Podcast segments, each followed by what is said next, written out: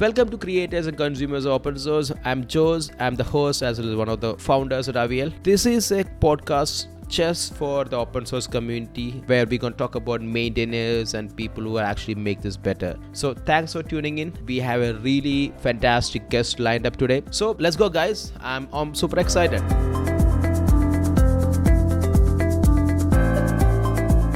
Hey, Kishore, Kishore, and uh, Jason, thanks for being on the show. Um, this is actually a podcast purely for open source maintainers. You know, talk about their story. You know, what what what are you guys building? Our job is sort of amplify your voice. So you know, like first of all, thanks for taking time. I know being maintainers are like super super busy schedule. So thanks for being on the show. Yeah, happy to be here. Thank you for having us. Yeah, happy to be here if you guys actually want like you know sort of give your you know 30 second elevator pitch to the audience what is typesense and why should people you know start using it this is your time uh, I, I, I can go. So typesense is a open source search engine that's built for what we call search as you type experiences. Uh, so we've built it both for performance on one side and also for ease of use for developer friendliness. Uh, we want it to be as simple as uh, possible to be able to implement search on your site or apps. Like that's the those are two focus areas that we uh, uh, optimize for. If uh, people are familiar with Algolia or Elasticsearch, we'd like to d- describe ourselves as the open source alternative to Algolia, or the easier to use alternative to Elasticsearch. Uh, and those are things, especially if you use Algolia, Elasticsearch, this generally clicks with uh, with people because each of these platforms have their own quirks and, and, and shortcomings that we're trying to bridge with uh, with TypeSense. Got it. Are you guys ex Googlers? Why, why you actually stumble upon you know TypeSense? yeah. So um, yeah, as with always these ideas, right? It always starts with like a uh, something at the back of your head, a small niggle, uh, some personal pain point. Uh, and uh, so if you look at the search landscape uh, in broadly four or five years ago, like 2015, 16-ish time, um, Elasticsearch was I think four or five years into the uh, into the picture. Uh, there was Solr. Um, those were the like open source search solutions, and uh, uh, and at least back then the learning curve was pretty steep to like to if you want to have like a small search as you type experience or like just plain search, right? Um, on one hand, you had like really simple. Um, everybody knew how to do this on like like regular records on database but the search wasn't like really great. And then you had these focus tools open source on a base for, for you to do search uh, but uh, they were not they were having like a very high steep learning curve.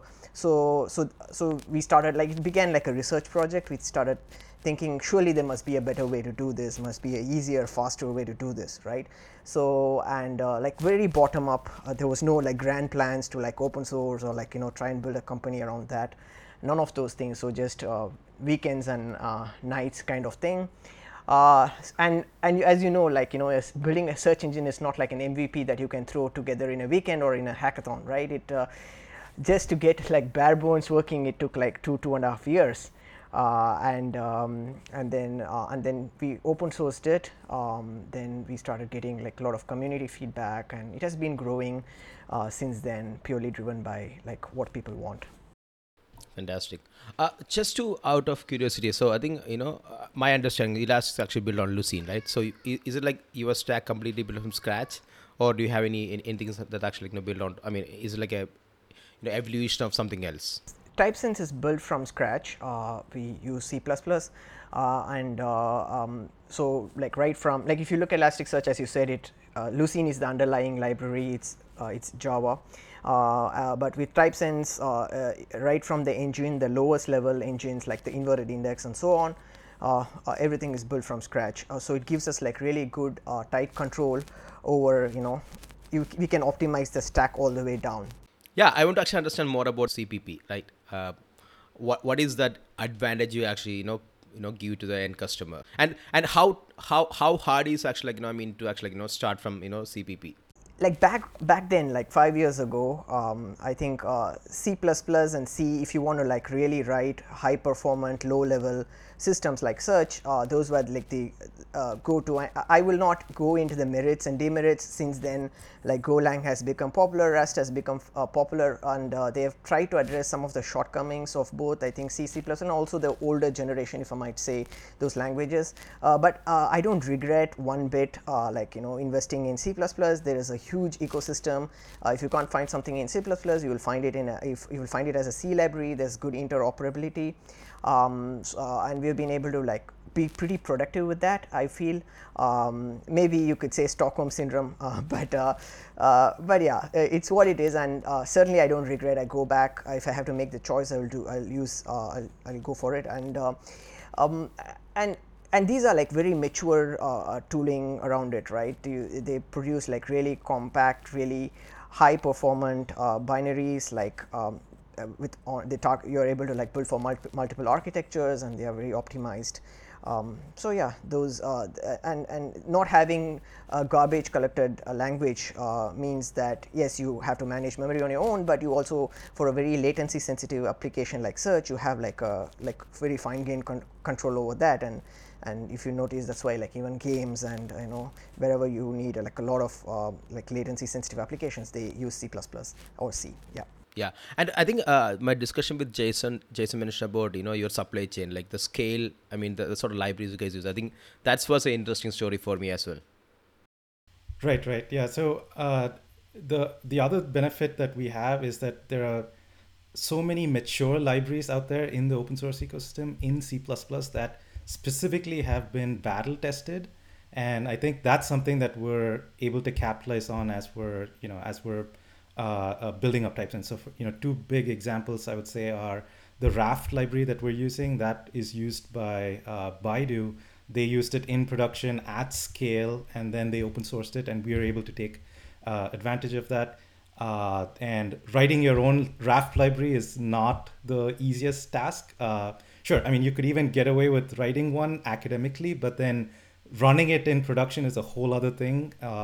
And even with the Raft library that we're using from Baidu, we're still finding all these little tiny edge cases that you run into at scale, at high volume that, you know, that, you know, in our particular use case that we're running into that we report upstream and get fixed. So I'm glad that we didn't have to do the su- such a big heavy lift of building our own Raft library. And, and that's thanks to us using uh, C++. The other like, example would be uh, our HTTP server uh, that's used by the HTTP layer in TypeSense. That library is used by like Fastly in all of their edge servers, so we're able to take advantage of that. So the that's another example. So now, of course, there's a pros and cons to uh, everything. On the flip side, C++ is not the most trending language uh, as well these days.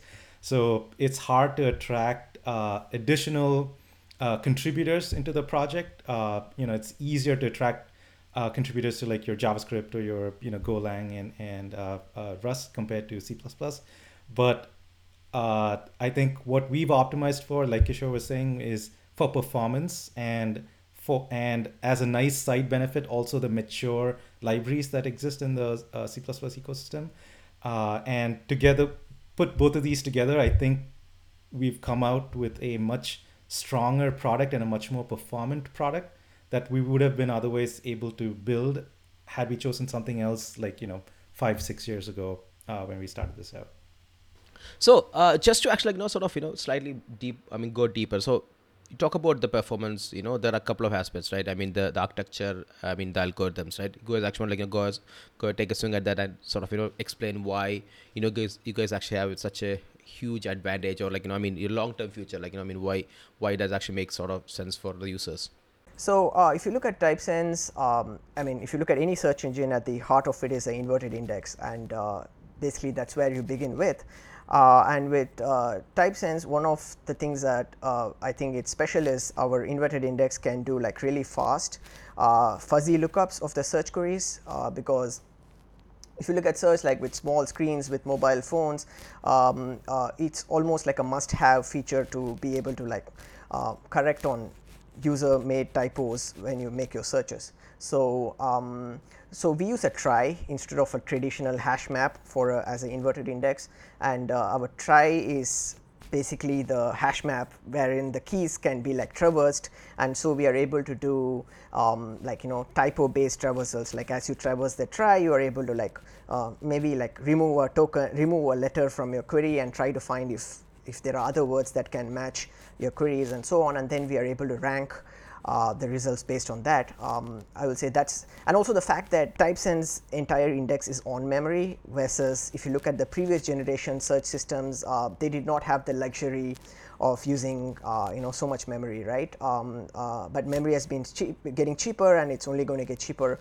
And you can get like multi-terabyte RAM machines on AWS these days. So, um, so we have optimized heavily on in-memory data structures and um, to max to like really speed things up.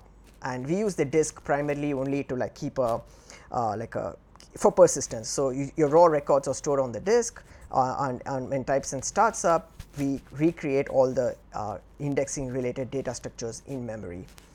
And um, yeah so yeah i think the the very carefully hand optimized data structures like the trie and you know like keeping them in memory and then uh, and our ability to do um, like sorting through all of those and to find your top k top n um, uh, results i think that's where the magic really is putting all of these together and uh, and like you know serving it. Yeah and, and to add to that I, I, think what that allows people to do uh, on top of that is uh, search as you type experiences. So every key press we're able to return results in like you know uh, maybe maximum of 500 milliseconds or most of the time we aim for sub 50 millisecond searches. Uh, and that architecture combined with it being in memory is what allows us to build those types of experiences. And once you get used to a search as you type experience it's hard to go back from it where you know you search and then you press enter. That feels so old school once you start get, getting used to the fact that you get results almost instantly. Definitely. I think that's an addiction right? I think google actually spoiled everyone out there. So you can't actually go back on that experience but yeah, they cool, did roll sure. back. But they did roll back instances they did roll too, back so yeah yeah. maybe it doesn't work for google scale. So i can imagine like doing 10 billion 50 billion documents. Yeah it's going to be tough. Yeah Awesome. So this is actually the most exciting part for me. I want to hear your story. So I mean, like the timeline. It's it's been six years, right? So I think just you know, like how do you guys know each other? You know, how do you guys like you know? I mean, hey, you know what? Let's actually build out this project and like you know, I mean, make it a company. Right? I want to hear out the story now. So we've been we've known each other what for 15 years maybe now, Kishore. So yeah. Wow. Uh, so we met in undergrad. We went to uh, same college together, uh, and since then we've been scheming and plotting different ideas of of things that we want to build. And, and I think over the years, we've now built over, uh, I should say, maybe 11 or 12 different products. Uh, wow. You know, some of them gain good traction, uh, some of them, and all of this nights and weekends, by the way. So we were still both working full time at other places. Uh, and I'd say throughout this, our entrepreneurial journey was a nights and weekends thing for the last decade or so, or actually more than a decade.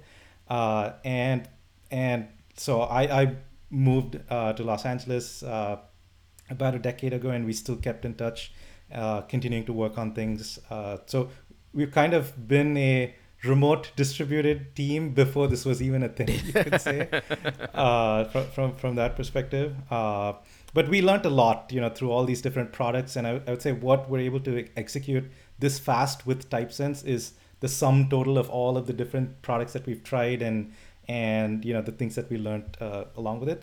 So in uh, 2015 is when you know uh, uh, the idea for hey maybe a new search engine could be an interesting thing came out, uh, and then in 2018 uh, we decided to open source it. We put it up on. Hacker News, and that was, and I forgot exactly how we described it the first time.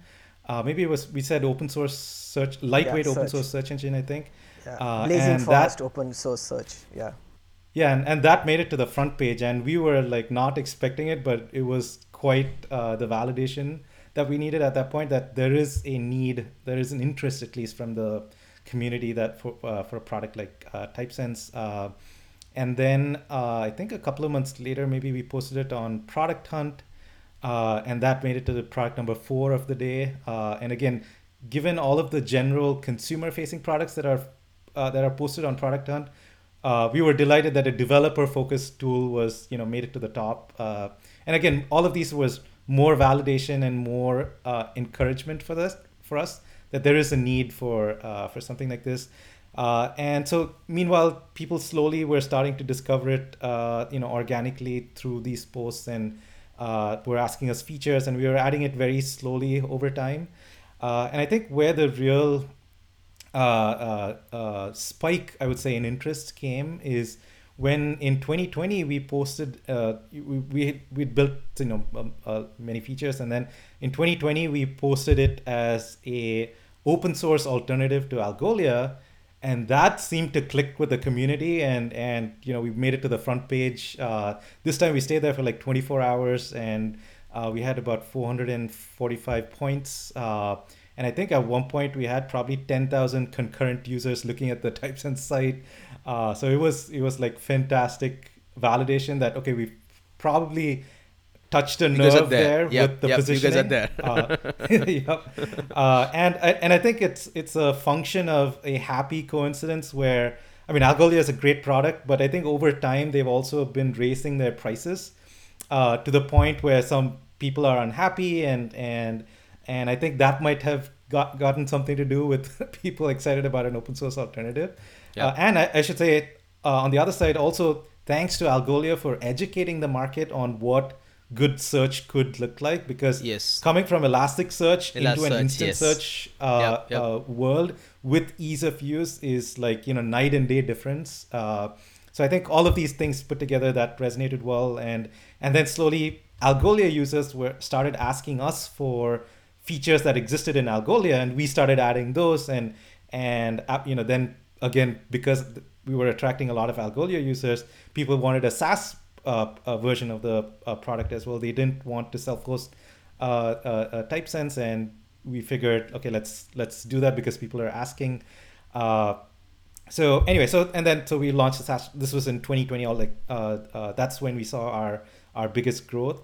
And in 2020 is when I left my full-time job because we were starting to see a good amount of traction, and and I wanted to capitalize on the opportunity. Uh, and then Kishore uh, left his full-time job in 2021 uh, earlier this year, uh, and we're now all in, uh, fully focused on TypeSense. So we're super excited about that.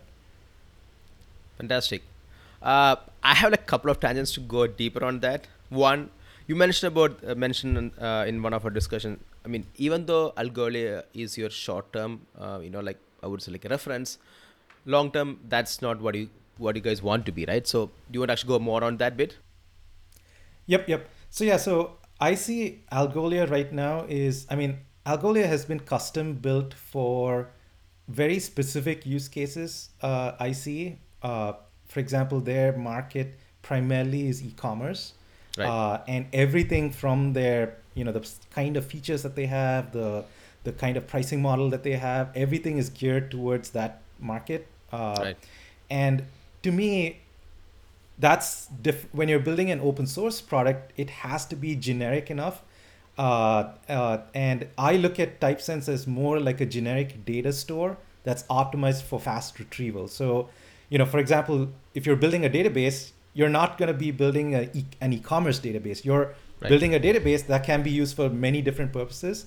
And Yep. that's where I see TypeSense being different from Algolia in that we're building a gen- generic data store that's that you can put index data and, and retrieve records fast and with typo tolerance and all these features. Now, right now, our feature set makes it look like we're you know we're uh, we're we're on uh, trying to be feature parity with Algolia, which you know we are because people are asking us for those features. But we're not trying to be hyper specific about any one vertical. We want this to be a generic enough product that if you want search, you you use uh, uh, uh, TypeSense, and that's what I would say. Something like Elasticsearch has done is that they're not you know a, a search engine for X. They are a search engine. Period. Uh, and I see TypeSense more along the lines of Elasticsearch from in terms of how we want to how broad of a As use product case that we want TypeSense to be uh, to be used for. So uh, so from that perspective, you know, though our short-term goal is because people are asking us for feature parity with Algolia, though we're pursuing that right now, I think for the long term we'll start deviating from the feature set that Algolia has. Uh, uh, again, based on you know how the feature market reacts that we- definitely yeah how the market reacts and and people yeah. have already started asking for stuff that Algolia doesn't have, uh, and you know it's now a question of prioritization. So yeah Yeah, and the other thing I will add to that is also this whole thing about uh, building for the Fortune 5 million, as you know, uh, we, we like to say. Uh, like you know, Fortune 500, and you know, like um, there are like tons of uh, software that focus on that, uh, web scale and all that, Yeah. right? But um, really, for like 90% of 98, 95% of the people who are starting out, um, um, they don't. That's a happy problem that they would like to solve when they have more money, more customers, money. and more growth, right?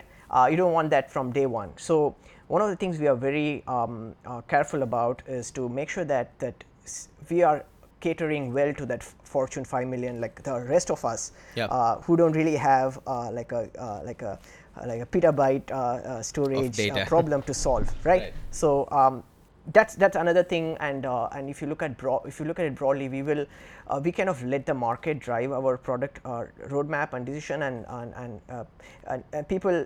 And, and if you've seen this happen over and over again with like in, in even our uh, previous products, like you put something out there, Yeah. uh, people are going to expand the boundaries of what that product can do and like stretch it in very interesting ways and and you know they kind of uh, lay the road and lay, lay the like a roadmap for you right? And uh, and we want to follow that. We've started with this because that's the most obvious thing to do. And uh, we're already seeing like a lot of interesting things that people are people are doing with it which we probably wouldn't have envisioned it but and we want to play along so long it doesn't deviate very much from our uh, like core uh, engine and doesn't make it complicated and again we fall into that trap of like you know uh, like you know not really focusing for the masses Yeah, so that I mean, I have a different question, but I'll come back to it. But that's the interesting bit you mentioned, right? I think uh, the roadmap, right? Being an open source company uh, versus actually a closed source, where actually you decide most of the, you know, your roadmap, right? Like, how do you decide the roadmap? Yeah, so right now it's basically whoever uh, uh, is asking the most for a feature. So, uh, you know, a simple metric we go off of is like the number of thumbs up or the number of comments on an issue. Uh, and like, you know, one key example of that is GeoSearch. Like people have been asking us that for so long and so many people regularly comment on that and, and thumbs up on that. And uh, so that's something that we, you know, that we're about to launch uh, pretty soon. So uh, that's that's one big driver, and of course we also offer uh, uh, prioritized support uh, for folks. So that's another angle uh, that we use to prioritize as well. If some if a paying customer is running into some blockers or needs a particular feature, and it fits within the overall vision of the product, then then then we tend to prioritize that as well. And then the la- last thing is we you know we always like to take big swings and if someone brings up an interesting use case uh, we say okay that could be an interesting thing you know just just for uh, uh, just for the you know, again intellectual uh, curiosity we, we want to explore some things uh, and those like those become like r&d type things that we that we play around uh, on the side. So it's a it's a mix uh, right now. That's also a function of the type of users that you know visit us ev- any given month uh, or so uh, so the the and because of this actually one side effect of this is that people have been asking us for a public roadmap uh, Yeah. for so long and so many people are asking for it It's a but default for open source uh, company, right? yeah and the but the hard thing for us is that because things are moving around so much that uh, that you know uh, our roadmap is i'd say probably crystallized for the next three or four weeks. But beyond that it's like you know it's up in the air. Like we generally know what we need to tackle but then if someone comes along and says oh we found this issue or we need this particular feature uh, then you know we are definitely going to prioritize that uh, especially if it's a paying customer for example. Uh, so you know it's a it's a delicate balance. And then you know suddenly there's a new use case that's that is that people have figured out and suddenly that is getting interest from the community. We don't want to lose out the momentum that uh, someone in the community is in like if someone is investing time in researching and giving us feedback then uh, that's something that we also tend to invest uh, time in. Like uh, case in point is we're implementing uh, support for uh, Chinese, Jap- Japanese, and Korean, and neither of us know the language, but then uh, any of these languages. But then we have active folks in the community using the uh, product uh, in these languages and then telling us that hey here are examples that don't work and they've also gone to the effort of looking at how other uh, products have handled uh, uh, tokenization in these languages and are giving us suggestions and like that type of collaboration anytime we see that in an issue that's another you know uh, we'd hate to lose momentum of getting feedback like this so we tend to you know jump on those uh, issues issues as well so again it's it's very hard to which is why it makes it very hard to predict what the roadmap looks like you know two even two months from now uh, and i don't know if that's a good thing or a bad thing but so far it seems to be working well for us uh, I to actually, you know, I mean, um, so what is your north star? So when you when you decide upon like your roadmap, like, what's your north star for you? How do you actually, you know, I mean, like, hey, this is actually how we actually like, you know, align TypeSense. I mean, being it's a on tightrope. Yeah, it's a tightrope between. Um, see, the thing is, uh, with a, such a very highly technical project, uh, you're going to have some features that are going to, like, you know, require massive ref- massive refactoring to your internal data structures, and and and we are like designing a data store at the end of the day TypeSense is a data store so we have to be very careful like you do not break existing data compatibility. We are proud in the fact that um, we are at 0.20 version now and uh, we have customers using us from like 0.10 like 11 12 13 they have upgraded uh, some of them have skipped 4 5 versions so went from 11 to 16 uh, then 16220 and then they've never had any issue so far right? So so we have to be very careful. It's a tightrope between um, you know like um, one so if you say our north star one of the things is we we want to like keep moving without breaking stuff Yeah, like okay. uh, uh, that's like really important to us. We do not want to break backward compatibility. We don't want to introduce bugs that will result in data loss and and, and while we do that we kind of mix uh, a balance between like making progress on the smaller issues that like little niggles that like usability issues that people run into. For example we had an optional field in typesense uh, uh, certain fields can be defined as optional but we did not allow that field value to be null. Uh, Okay. we required that field to not exist in the document but it was uh, it was null right? So so this is a very small feature. It's uh, maybe a day of work to implement that uh, so we balance between those small things and the large things that I was telling you that will require a lot of careful uh, development time to ensure that we don't mess it up. Uh, so it's a tight, tight, tight walk between those two things. Got it. So the heart of it actually, you know, I mean, uh, we won't screw up the customer data. Got it. yep it's Right, super right. important for a data store yeah, for a data store, you want to be very careful. But we are, uh, but, but one, uh, like, whenever I think of the pressure of, like, you know, having to deal with this pressure, right? You, uh, one saving grace is like, we don't market ourselves as a primary data store. We'll be Yeah. like, hey, your primary data store are these uh, technologies that have been around for 20, 30 years. Right. Trust them, MySQL, Postgres. Like that's that's your that's your primary database, and search engine is like an auxiliary data store, very specialized for certain types of use cases. Exactly. So you actually you know take a you know it's a replica of the in the primary one. Now, um, so you mentioned about you know like you know the uh, in the, the evolution like you know there was a point where actually guys actually were open core then you guys actually went to SaaS right? Uh, how was that journey? And I would actually go more deeper into that because uh, data first, you know, privacy first is actually it's a it's a evolving theme, and that's actually one of the reasons a lot of the a lot of the guys actually like to move away from you know like uh, you know move away from their traditional legacy you know uh, search engine to actually open source. But you guys actually you know went to a different path altogether right? I mean you first actually with open core then actually you know what?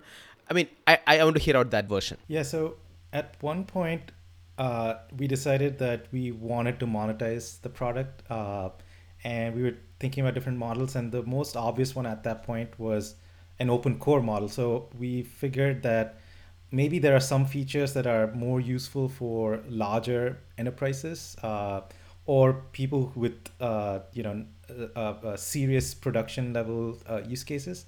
So we figured let's put that behind uh, uh, you know a feature flag or I guess maybe a paywall and put that as the enterprise or the premium version we called it. Uh, so we did that. We you know went to the ex you know we went to the extent of building out two different build uh, pipelines. We had a licensing server, everything. We put it out there, and the learning that we had over uh, over the time when the premium version was out in the market was that the features that were not used by people like more people and it sounds obvious in if you think about it in hindsight the features that are not used by people the most tended to be the least stable so which means that if we have less paying users and more people using the free and open source version we found that the free and open source features were much more stable than the uh, uh, paid uh, paid features because we didn't have as many uh, paying customers uh, for the premium version. So that was one thing where you know there was a less number of eyes on that portion of the uh, of the feature set, and that was you know it kind of also is a hard thing where you're also charging for it so people might expect even more stability there but just the way that the usage patterns are it tends to be that the paid features are the ones that are the, the that the, that are the least used. So that was one uh, one thing that we learned, which was interesting. Uh, and then we figured that it also was starting to uh, like people weren't able to try the paid features. I mean, we could have done a free yeah, trial, but then how do you give out a binary with a free trial? It, it, it became a little hairy there. So, which meant, meant that we couldn't do a free trial, so people had to pay it before they can use the feature. So, it, it and which meant that we had to have a very good landing page like a marketing landing page explaining what these features are and why they would want to use it and convince someone just by our landing page that they would want to pay for it uh, and it, it just became too uh, too hard and we realized that this might also hurt the adoption of the product and at that point adoption was a key thing uh, for us so all of this was happening and in the meantime in parallel uh, you know, uh, 2020 came around, and then you know we made it to the front page of Hacker News, and people were asking. Algolia users started uh, uh, uh, uh, showing up, and and then after th- those users started asking for a hosted version, we were like, oh wait, there is actual demand for a hosted version. Like people are asking us for it. That if we built this right now, people would start paying for it. That's when we realized that oh, there is an alternate. Uh, monetization model here that we could offer hosted services and that would then allow us to also open source the rest of the things and not have to worry about all the other downsides that come with an with an open core uh, uh, model. So that was a nice coincidence that happened, and that when we said, okay, let's use SaaS as the uh, monetization model. At that point, we said let's just open source everything, and uh, we said let's do 100% open source. And and turns out that we did iron out a couple of bugs that were in the stable version once we open sourced it fully which you know which i'm glad we did so theory proved in uh, practice uh, multiple times over and over again uh, and then uh, people like that also helped with adoption like all these some of the features that we've built are only in like for example in algolia's premium tiers and you know we've yep. been able to put it in the free and open source version so that that helped with uh, uh, uh, product adoption as well. Uh, so overall, right now, oh, another thing also was, you know, we we were always you know when we built a new feature we would always be like oh should this be in the premium version or should it be in the open source version and that was a that was a you know we had to come up with a like a framework to say uh, or, or we would have had to come up with a framework to decide that feature after feature after feature. And and you know the obvious thing that uh, you know if you have an element of collaboration then you could say oh you could put all the collaboration features in a premium version and only teams need it etc but typesense is a data store. Like it's there's no collaboration aspects to it. Uh, uh, so there's it, it was very we figured it'd be very hard to keep having that conversation over and over again uh, and so some total of all of that right now we're 100% open source like the entire product is free in fact we run the same version of TypeSense uh, that we publish in our open source releases. The same thing is what we run in the uh, SaaS version as well, and that actually has had more benefits for us. Where uh, in this any of the improvements that we or the learnings that we have when we run TypeSense in production, we're able to then incorporate that back into the open source product and help improve the open source product for the rest of the community as well. So it's kind of become this nice virtuous cycle of us, you know, kind of dog fooding our own uh, product in production, running it at scale, taking the learnings from that firsthand, and baking it back into the open source product, and then pushing it out to the community, and then we're able to upgrade uh, uh, uh, existing customers uh, clusters to the latest version, and then everyone, you know, I, I feel like it's a nice symbiotic relationship now between the SaaS version and the and the uh, I shouldn't say SaaS version, the SaaS service and the uh, op- and and the core product, I should say. Got it. Got it. Uh, SaaS is actually, I mean, I mean, you guys mentioned about you know being the you know the data store, right? But uh, you know, I mean, as we evolve, like you know, the privacy and you know all those sort sort of you know concerns come up, right? How do you guys actually tackle that bit? I think with search, one of the unique things is like a lot of the data is open, right? Uh, anyway, it's going to be open on your site. You are searching a site, for example, which is already open data. For a large uh, number of users, this is not a problem. Uh, mm-hmm. Privacy is not a compared to let's say an analytics or something where the data is like quite private and uh, it needs like eyes only within your company. I don't think this is a big issue for a lot of people. Is what I think. Uh, of course, there are always classes of uh, use cases like healthcare domain or you know like regulated industries. Pe- people from more traditional traditional industries and uh, like they they have uh, very strict NDAs and so on where they don't want that data. Uh, and it's not like we stopped um, supporting uh, customers who want to host it themselves. Okay. It's just that we give both. We give that option.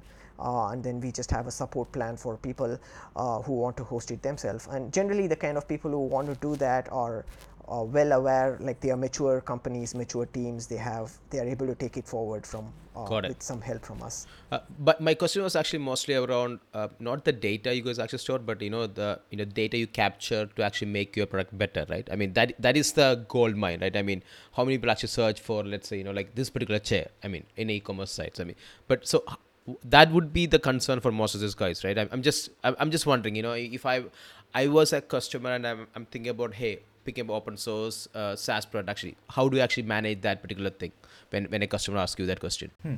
So for the SaaS version specifically, so w- one thing that we've designed it is so that every customer gets their own dedicated clusters. So Got there's it. no commingling of data. So that's one big thing that uh, allays some con- uh, concerns or allays concerns from uh, some people. Uh, the other thing is we don't collect any IP addresses at all. That's you know from a GDPR perspective, that's personal information. So we've that so it's easy to pass GDPR compliance there yeah. for us. Uh, so we basically do the minimal amount of data collection as possible that we can get away with.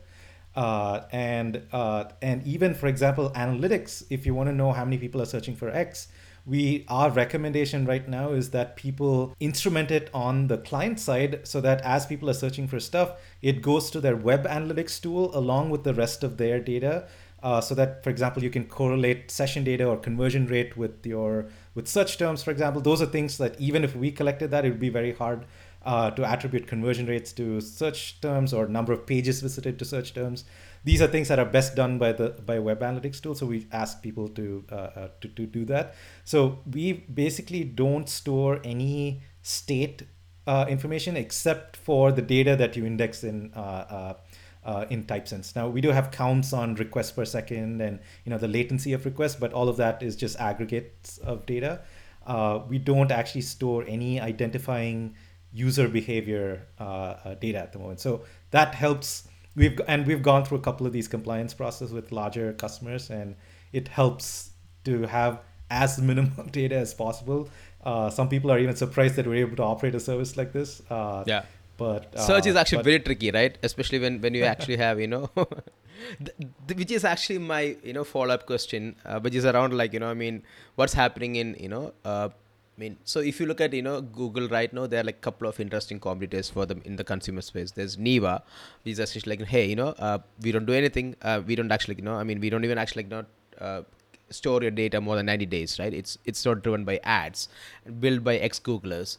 Uh, there is you know Bra- uh, uh, Brave actually bought their own you know search engine. So th- like a couple of interesting aspects happening out there.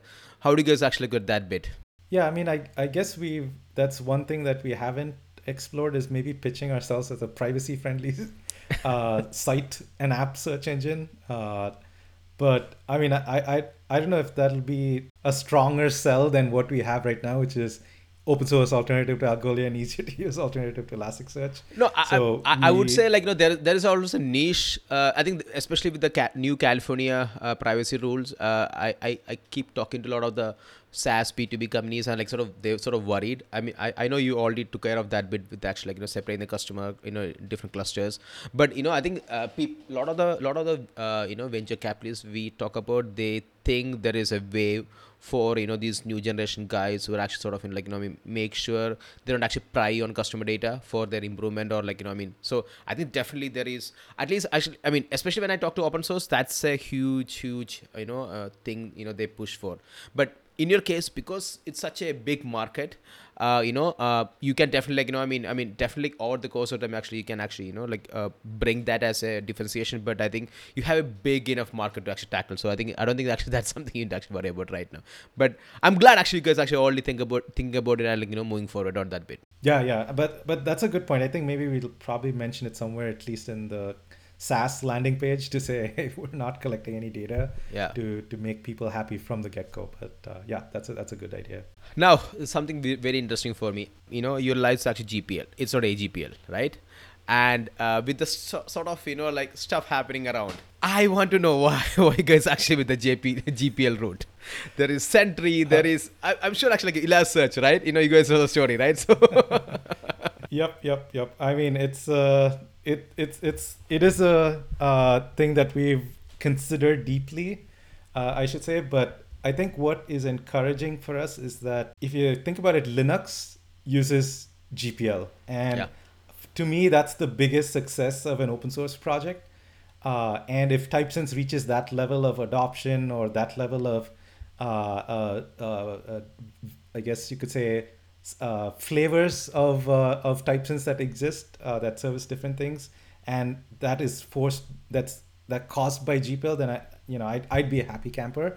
Now there, there's of course some philosophical things there. Like you could make the argument that uh, you know something like uh, an MIT license, for example, could allow people to fork TypeSense and then take it closed source and then not open source the changes that they did, which MIT completely allows for. Yep, yep. And for us, for the amount of effort and sweat, blood, and tears that we've invested as especially as a nights and weekends project and now as a full-time thing we'd hate to see that happen like we it, it is an open source uh, product at the end of the day yeah. and we want people who are who want to improve typesense to contribute back uh, uh, uh, into the ecosystem and I, and I think that's something that i love about gpl now of course that does leave the gaping hole of you know the uh, one of the large cloud providers uh, yep, yep. offering a hosted version. That's definitely the risk there. But on the flip side, I feel like uh, AGPL unfortunately feels a little too broad. It's very, it's very restrictive for a lot of folks. I completely agree.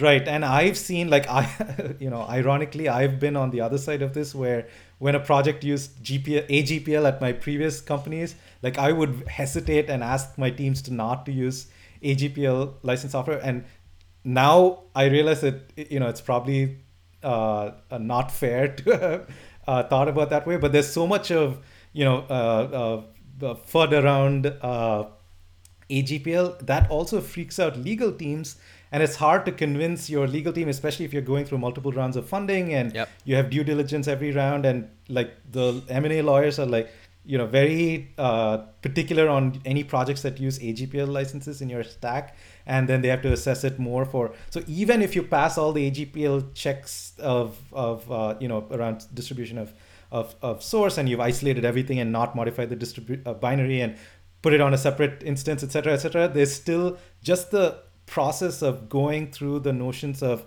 proving to a lawyer, for example, that you're using a particular product in an AGPL compliant way, I think that's sufficient friction for people to adopt the, uh, a product. And that's the last thing that we want to do is for people to freak out and not adopt uh, TypeSense just because of all the cumbersome things that they might have to go through uh, uh to adopt an AGPL product into the into the market. But what I'm hoping though is that now that I know more about AGPL, that I can maybe tell my past self and others who uh, are it's, it's uh, worth risk you know. for the project, right? yep, but, but that AGPL, AGPL almost the A in AGPL almost like is allergic GPL. Like that's the when you speak with like people, it is, it that's is, what yeah. you get. But see, from a, I'm, I'm talking from you guys' perspective, right? I think see there is always a perspective of the consumer and you guys, and now there's a third party, uh, the cloud cloud cloud-based service providers, which are big enough to actually, like, you know, I mean, so I think Elasticsearch, Sentry are like you know sort of you know like you know I mean, uh, I don't know whether they they are actually setting the right example. I mean, I'm I'm not Perveen to actually like you know uh, you know to that particular angle. But that's a that's a huge you know change in the overall industry, right? I mean these are like I mean guys people look up to, right? Uh, when it comes to open source. So I think uh, how you guys look at that bit.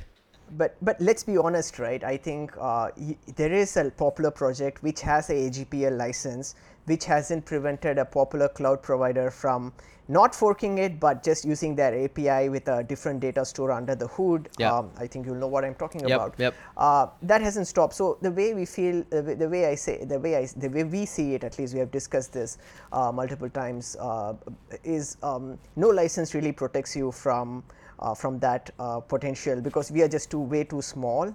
Uh, when you compare like the big cloud players when they enter the market when they decide that they will offer a equivalent service um, yeah that's that's their sad reality right uh, and uh, so we have to like balance between what is good for the community and what is good for the for the project for from an immediate surviving uh, like you know uh, uh, survival point of view No, I, So that's the- no. I, I completely yeah. get it. Yep, yep. Jason.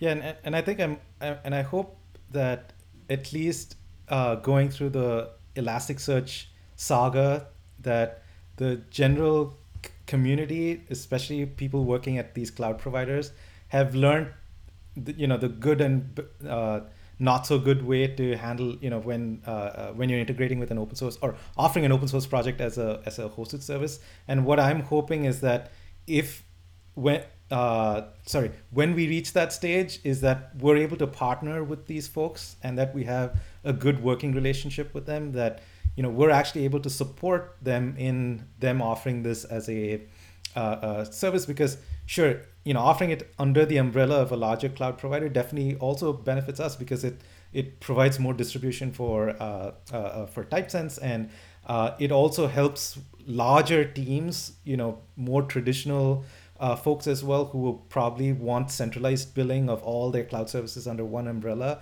Like it's it's those are places that we might not be able to reach. And aws or gcp or you know azure like these folks have made it into those large uh, settings. And for us to be able to offer our service under the under that umbrella i, I feel like only increases our market uh, market share. Uh, so i i'm hoping that if any of them are thinking about offering something like TypeSense, that that we can, we can have that conversation first. Yeah, I, I think I think definitely, but but but uh, uh, you know, I think um, um, what I understand, like you know, you guys actually you know still build for speed, and you know, you guys think like you know, hey, this is a time actually like you know we should actually like, you know I mean, just focus on you know make it seamless for people to pick it up and use it, right? Which I get it, but I think uh, I I believe that actually guys also you know like see this as a evolving, you know, uh, I mean especially when you guys evolve as a company you guys getting bigger and bigger you guys always have this you know like thought process like you know, i mean how you guys how how they look at you guys right i think because i think if i'm wrong elasticsearch also was offered by aws at some point and and you know and if you look at aws or amazon for that matter you know look at the private labels right that's a different story altogether so I I'm definitely sure actually like you know they have similar philosophies in their AWS. Yeah, Kishore is saying something. Yeah, see the revenue pressure and the growth pressure, right? That plays a huge role because when you're starting out as a project, you want uh, more eyeballs. Uh, you really don't think about uh, your license, what it implies. But when you raise, when you become a public company, or even when you raise several rounds of funding, and you have a growth story now to like protect, um, and I'm sure like many of the cloud providers, uh, in cases where this thing has blown up, Elastic being the most uh, famous example, I, there are others. I'm sure some back of the there. I I don't. I think that there must have been some effort to like partner on something like that. I would like to believe that uh, that happened, but just probably didn't fructify because at that scale, uh, probably you know you'll be like, hey, it's my cake. I want to eat it myself right? So that's where the real friction comes. And uh, we, we, that's one of the reasons uh, uh, we are very careful about you know like the growth story. We don't want to like get to a point where that becomes you're, you shouldn't be forced to like you know make those kind of decisions. Um, yeah it remains to be seen how it will test our metal but uh, but i think at least we are sufficiently prepared for that uh, uh, that's that's the honest ass- assessment as of now. Yeah. No, I think I think it's a, it's a I mean the way I look at it, it's it's a evolving you know hypothesis, right? I mean every stage actually you know whenever it gets big, get bigger, and who you're gonna partner with, uh, you know that definitely gonna change your perspective as well. And but, I think we would like to, but we would like to like not have our growth and revenue pressure drive that Got it. decision when it comes to that. We we are very clear on that. Okay, awesome. Uh, uh, yeah. cool. Uh, that that brings to the you know discussion around community, right? Uh, how do you guys look at community as a as a integral part of Typesense? Yeah, for us, I mean, like I mentioned uh, earlier, one of the downsides of using C++ is that it's hard to attract contributors to uh, the Typesense core, uh, which is built in C++. But one of the nice things that has started happening uh, is that people are like we, of course, the search engine is one thing, but then you need integrations around the search engine. Uh, and if there are integrations that exist in a particular language, that helps people using that language to, you know, uh, to integrate instead of call. We do have a REST API, so you can use any HTTP client. But if you have a native uh, uh, uh, library in a particular language, it kind slightly provides a more idiomatic way to access the TypeSense API. So given that, we're now starting to see a slow interest in folks wanting to contribute to integrations in different languages. So that's that's where we're starting to see community growth. Uh, and I'm glad that that's happening because we're not experts in every single programming language out there, uh, and we that's where I see us partnering with the community in launching more of these integrations. So there's the first layer of integrations with just the languages, uh, like for example, we just a Ruby client, and then there's the next layer where you have framework integrations. You know, if you take the Ruby example, then it's you, we want a Ruby on Rails integration, a Sinatra integration. Uh, uh, so it's it's those sequences of uh, or uh, stages of integration. I think where we'd want to see or we're planning to build our uh, communities around. That's that's one aspect of community. The other aspect, of course, I I I like to call anyone who asks us a question or points out interesting use cases as also part of the community. Uh, as well, just because they're nudging us in certain directions and and you know community driven roadmap uh, uh, plays into that. Uh, so from that perspective, like folks who are actively engaging with us in helping shape certain features, uh, you know, uh, you know, I'm, I'm grateful grateful that.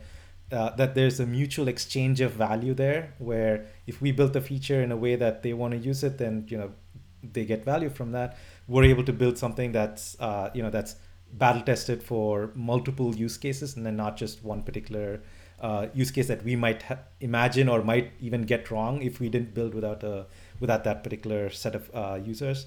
So that's that's a that's a nice thing.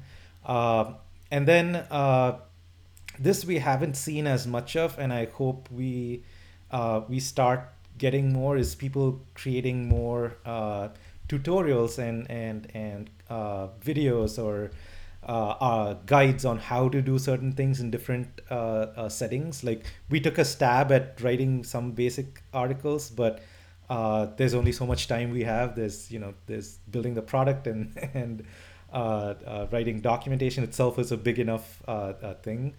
But I'm hoping that we're able to get more contributions on on on I guess spreading awareness and spreading knowledge of how to use TypeSense in different uh, uh, uh, different settings. Got it. If I might just add one thing Please. uh, from a, co- I think one of the one of the uh, learnings that we had is like if you if you're running open source project and you want greater participation, go for a Slack community or some you know Discord, get some uh, something like that, right? It really helps like keep your community One-on-one. together and over yeah and over time it's a lot better. I mean. It's a double-edged sword because now people will want real-time support, Yeah. uh, but maybe the benefits free support. out, out uh, yeah the ben- yeah free support and uh, but but I feel like the benefits outweigh um, like, Definitely. you know any yeah any negatives there and we have also seen like other community members step up and like answer some questions uh, when we were not around uh, and to answer that so but that has we, we really could uh, feel that the community coming together and our collaboration increasing post our like slack community launch um, so that's if you're if you're running an open source project and you want to like kind of fast forward the whole thing right uh, i would i would go i would really highly recommend like starting a slack community Yep, yep. Uh, I mean that's something actually I heard, and that's something actually you know, I heard from a lot of maintenance where actually at certain points Slack is super expensive, and like people got to switch to Discord, right? So anyway, but I think you guys You actually know, reach that. I mean that's that's a good problem to have, right? Uh, yep. You know what? We were actually just talking about this like two hours ago. So I, Oh, I, I, I hear a lot from maintenance like Slack is great, but freak man, that's expensive. But but one, one of the things actually I, I also able to see you guys actually also run o- open office hours, right? I mean, uh, how often do you guys do that? Actually, like I mean, is it like part of you know like you know, I mean uh, I mean and I mean how how you know like how uh, you know responsive is the community in terms of setting up you know office open office hours? I mean taking advantage of that.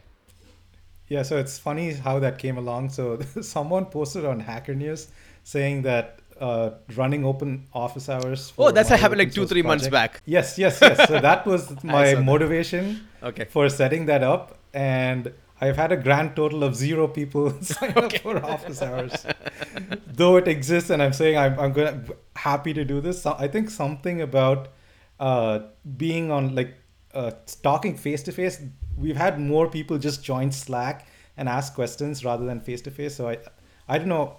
I, I don't know how uh, the other person who posted that post found such good success with that, but uh, I know I would be hesitate to sign Yeah. up for off or That- you know, as a consumer I would hesitate to That's sign up always for office That's always hours. thing so- about developers, right? I think they they we think we think we think it's the audience like as you said developers right Yeah. and and I, it, I can tell you that it's not just the office hours like uh, when somebody signs up for typesense cloud we send them a mail like Yeah. uh, like not automated like we send them sometimes by email hey we saw that you need any help crickets no no response nothing. But few weeks later you see them adding a card. So it's like don't talk to us uh, and take my money right? Yeah. that's that's the that's the motto there. Yeah yeah. No i think i think office hours actually uh, definitely got to be like you know i think it's more like i think uh, uh the way we see like at least when we talk to you know a lot of the maintainers uh uh, the I mean Slack is actually the first delta.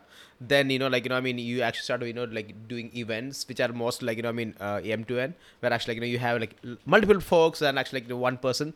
Then you know once they get a sense of who you are, they're gonna like you know do one one to one. That's the way the evolution happens. Like you can't expect like these guys actually. I mean like hey man, I'm gonna talk to Jason. They're superly like scared to do that. Trust me. Uh, I, I, I spoke to a lot of these you know middle level folks uh, in a lot of the big open source companies and uh, they're sort of even scared to actually like, you know ask a question on Stack Overflow because you know they, they I mean if that sort of backfires they, uh, they're sort of worried actually you know I mean their seniors or like you know, their you know their level guys are sort of hey what? This guy actually posts something like very extremely juvenile of our brand right? So they're scared of that. So there's like multiple you know like emotional layer before actually like you know they reach and hey you know what? I want to talk to Jason. So you know, stay tuned. Uh, you have to actually like take a lot more baby steps to reach there. Oh, interesting. So, so you're saying that events with multiple people participating is a much you Yeah. know, is a is a step that we need to take before even office yeah, hours. yeah. Because I think events actually where like you know I mean uh, they can ask questions and like you know I mean there is a lot of phase you get answer from them. Then they're gonna get comfortable. Like I mean they won't actually understand who you are right before because I think uh, open source have couple of problems and one is actually like you know being not very rude. I think i was looking for a different adjective but and and uh, uh, uh, there there are multiple like you know i mean uh, you know ti- time and time we talk to maintainers they talk about you know like you know sort of you know like poisonous behavior of multiple you know uh, community members and maintainers so you know there, there are like multiple uh, issues that actually already part of the ecosystem which sort of you know people people sort of experience so you know like you know i mean they always actually want to like you know make sure like you know they get hang of it they know you are then actually like you know i mean they start you know like you know talking more and more you know trying to do like each to one-on-ones touchwood thankfully we have never had that kind of uh, like uh, aggressive or you know passive aggressive kind of behavior Yeah. uh, you know it's a very uh, things come up on hacker news often right you see that like you know people demanding a lot from a open source project and uh, but thankfully like we've ne- we had like we have awesome community i feel like we've never had that kind of issues yeah That's good to know. That's great. I think you guys actually, you know, I mean, doing this for like almost six years, uh, building a really fantastic project actually with a large, uh, you know, uh, I mean, you know, potential market and a lot more, you know, users gonna like, you know, love you guys. So, uh, you know, if somebody's actually starting out right now, I mean, this is actually, this is something I keep asking anyone, any maintainer I, I always actually interact with. What would be the, what would be the advice for those guys? You know, I mean, they're starting this thing like where, where, where what what are the things you know what are the pitfalls you guys experience or like the you know like you know the you know the two cents from you guys in terms of like you know I mean doing this thing like the right way or the, your way Yeah. Um, so um, this is going to come up in our blog uh, pretty soon when we when we post. Um, and the title that I've been toying with my head, I think that will like serve as a good uh, like two cents from me here is the unreasonable effectiveness of just showing up every day. Um, I feel that kind of sums up uh, like if it's just one thing that you want to do, uh, just show up every day, uh, like you know, write some code, uh, make it happen because invariably. Um, uh, perseverance is a, like a like an unfair advantage that you can use. A lot of projects will die. A lot of maintainers will move on to the next shiny thing. Um, and if you are just there, you pick a large enough problem and you feel like you are adding a lot of value. You might not have 100% of that value today, but as long as you work towards it and as like other people in the race drop off uh, at various points, suddenly you find yourself at the top of the game uh, tears in my eyes because actually this is something I keep telling every uh, every entrepreneurs out there. Like perseverance is actually a very underappreciated thing. Uh, people always want to look at the next shiny thing and jump on. Uh, you know, uh, I mean, being available, being showing up, that's a that's a tough thing. You know, uh, especially when you see sm- very small delta, and especially when you run a startup. You know, like there are days where actually, you know, you don't want to actually like, wake up, right? I- have been there, I've seen that. So thanks for pointing it out. yeah, so I, I'd say from my side, one thing is to first think about what problem you're trying to solve before even building the thing that you have in mind. Uh, because, and I would say even write that down uh, and say, even if it's like a quick one pager saying that here's the problem that I'm trying to solve and here's who I think will have this problem. And here's how I'm going to solve it, and more importantly, here's how I'm going to reach those people who have this problem. So I think that tackles, you know, the aspect of you want to make sure that you're not building something. Of course, there, you should always have fun side projects that you're working on just to play around with cool new stuff like I'm, I'm not talking about that but if you intend to at some point monetize or or or build a large product around your with paying customers then I'd say make sure you're not building it just because you think this might be a problem. Like define what that problem is. Make sure that you've spoken to a couple of people that they've also run into this issue, uh, and then also find out how you'll be able to get find those users because distribution is going to be a huge thing for uh, uh, uh for products. Just because you solve it for a small portion of people, that might not mean you know others will automatically find it. So these are these are some things I think if you think the the sooner you think about, the less wasted cycles you'll have in in building something that either no one else has a problem around or uh, you've built it and it's great, but then you know a tree falling in the forest is you know no one knows about it. So you want to make sure that people know about like how do you how do you get people to know about the thing that you're working on. So uh, I think these are things. The sooner you figure out, the better your uh, uh, uh journey is or i should say the seemingly easier your journey will will will look like because without figuring out any of these you're going to spend so much time you know running around in circles uh, uh, and and had you focused your energy on all of these figuring these out earlier you might have saved all of that and also saved some cycles in how long of a journey this is uh, this is going to be uh, and and save yourself from some uh, burnout maybe in the process. Hey, uh, thanks, thanks, thanks, uh, Kishore and Jason. Thanks for your time, guys. You know, I mean, it's it's been a really honor. Like, it's it's fantastic. You know, knowing how you guys actually build it. You know, like there's a lot of nuance. I I I, I like I, I I hope you are unbundled over the course of time. Thanks for your time. I know you guys are busy. You know. Uh, we will we'll make sure like you know this is actually one of the most uh, you know uh, pushed out or like you know I mean heard uh, podcast in our whole series. Awesome! Thank you for having us. This is this is great. Thank you for having us. All right, guys. All right, that that's a wrap. And thanks, thanks, guys. Thanks for tuning in for this podcast. And there's plenty of interesting stuff happening on Aviyel with respect to open source. We we are onboarding tons of really interesting projects. And if you're an expert or someone actually actually actively contributing just as a coder or someone actually you know i mean um, you know building content around open source project make sure you sign up for Aviyel because we have something that actually is tuned for you which gonna help you in terms of you know use your skills at a much larger stage. So uh, do tune in do check out Aviyel. Thanks once again. Be safe. Take care